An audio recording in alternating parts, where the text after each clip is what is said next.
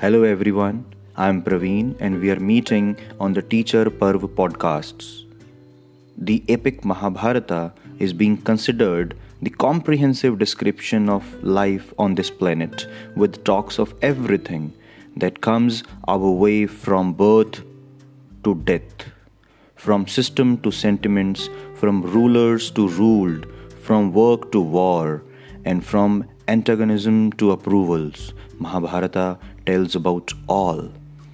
The legends about the less mentioned but very significant characters are not worthy. And what I have felt since I came to know the epic in my childhood, Eklavya inspires. We empathize with him, but we don't pity him. The answer to this identifying oneself with Eklavya is that we all learn as he did. The education through social media or the educational technology inventions and tools have proved this true, though it was predicted ages before in our mythology. I felt that Ved Vyasa intentionally kept Eklavya's legend brief and let the readers or the practitioners understand the philosophy. It is an ism, ism, an ideology, and frequently I, I have been thinking of it that when we are we, we are trying to unearth the understanding of Eklavya, we feel that Eklavya is about self-learning and Eklavyaism is the word which stands apt for this whole movement, methodology, philosophy, approach, or whatever we call it to define. The legend of Eklavya in Mahabharata inspires everyone to a great extent, that one can turn his dreams into reality with one's efforts and eagerness to learn. Eklavya's effort to learn and practice is a classic example of self learning with the meditative mind without physical appearance of guru, which is technologically possible today also. So, self learning, self awakening, self perfectionism, self grooming are some of the aspects that remain branches of Eklavyaism.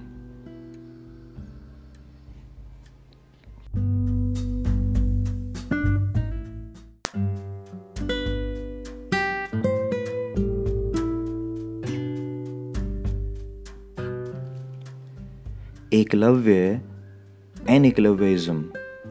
These are based on the belief that you create yourself. You are actually the creator, the Shilpkar of your own destiny, daring, courage, learning, dedication, discipline, self. You create yourself. Eklavya inspires me. He does inspire all of us when we see him only as a disciple who wanted to learn and master a skill. We need to see him only as a dedicated and passionate learner, not as the deprived one he earns our appreciation for his determination, critical thinking, and holistic approach towards life. We see him as someone who was at peace with himself. His happy with himself is the energy of his successful journey to learning. Eklavya Parv is the Parv to celebrate the great Eklavya not as a character, but as an ideology or approach to life and learning. Eklavyaism seems to say and guide us do your work. After all, that is what matters the most. He respects, follows, and performs as well. We don't have his war heroism stories in popular trends. He must have fought mythical battles and must have performed acts of bravery. When we worship someone and celebrate his being, the reason is that we have surrendered to the powers of that creation, that self.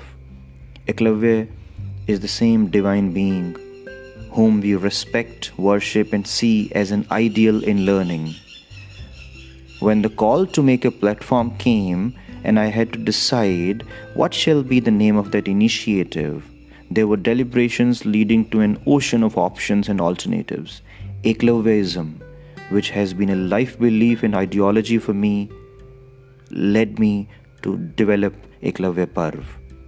I wish that when you people are working towards creating a bonhomie between you and your learning, between you and the discipline which is asked from you, I wish that you seek this thing in Eklavyaism. Let's develop this philosophy, at least in education, and take it to life because life is something which is precious for all of us. And learning is not a destination, it is a journey.